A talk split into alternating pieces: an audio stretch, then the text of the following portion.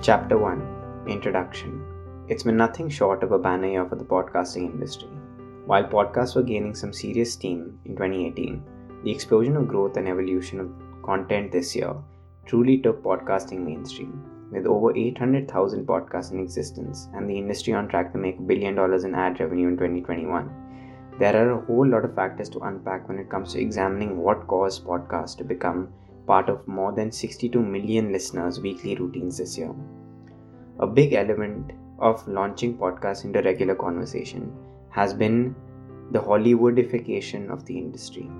While celebrities weren't foreign to the industry prior to 2019, we've seen some of the biggest names in pop culture and entertainment Barack and Michelle Obama, Conan O'Brien, and Will Ferrell, just to name a few, making their debut into the podcasting stratosphere. In conjunction with the big names, an enormous amount of media and massive entertainment franchises started dipping their toes into the podcasting pool this year. Sony Music announced joint ventures with podcast producers in the US, UK, and in Italy. Apple announced that exclusive podcasts are on their way. iHeartRadio made Shonda Rhimes the executive producer of their original podcast, and Marvel signed a multi year agreement with SiriusXM and Pandora for a variety of shows set to launch in 2020.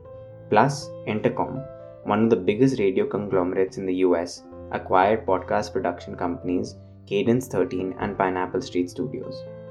While these media giants were just starting to get their feet wet, Spotify dove straight into the deep end. They started the year off by announcing their plans to spend $500 million in acquiring podcast startups.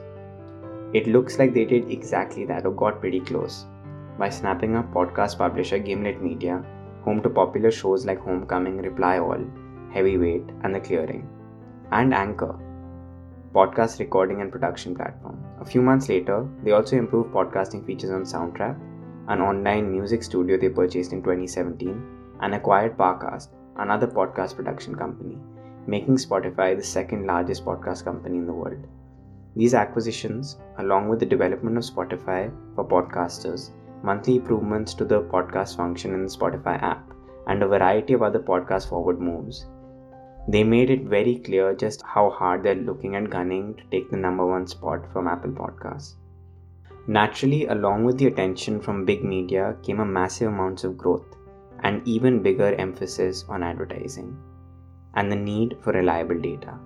While the amount of growth isn't projected to be as large as last year, there's still an estimated 42% increase, which puts advertising revenue for 2019 at $678.7 million. With growth also comes the evolution of advertising and their delivery mechanisms. While the IAB's latest study from June reported that baked in ads still made up a majority of ads, at 51%, we feel confident that dynamically inserted ads have now surpassed its archaic counterpart. While Voxnest has been leading the way in programmatic ad technology for years, more and more conversations are happening about this trading option for dynamic ads and how it will impact the industry going forward. With more availability for buyers and sellers thanks to definitive data of this format offers, and the chance for smaller podcasters to monetize their show, we think these conversations are only the beginning.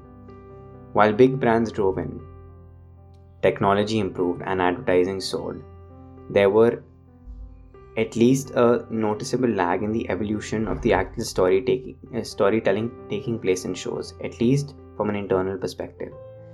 A conversation that's been happening for years finally started really buzz in the last six months. Notable podcast producers started speaking about their desires for listeners to evolve past the idea that decent audio quality is all that is needed to make a good podcast. The criticism of audio storytelling isn't happening like it should be, and a sign of the industry's maturity is the increased desire for from within to receive serious criticism from the outside.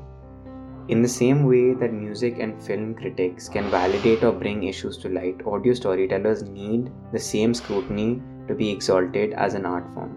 Needless to say, from all angles, the podcast universe, it's been a busy year in the industry. And there are a plethora of interesting new and solidified ideas that we're excited to explore.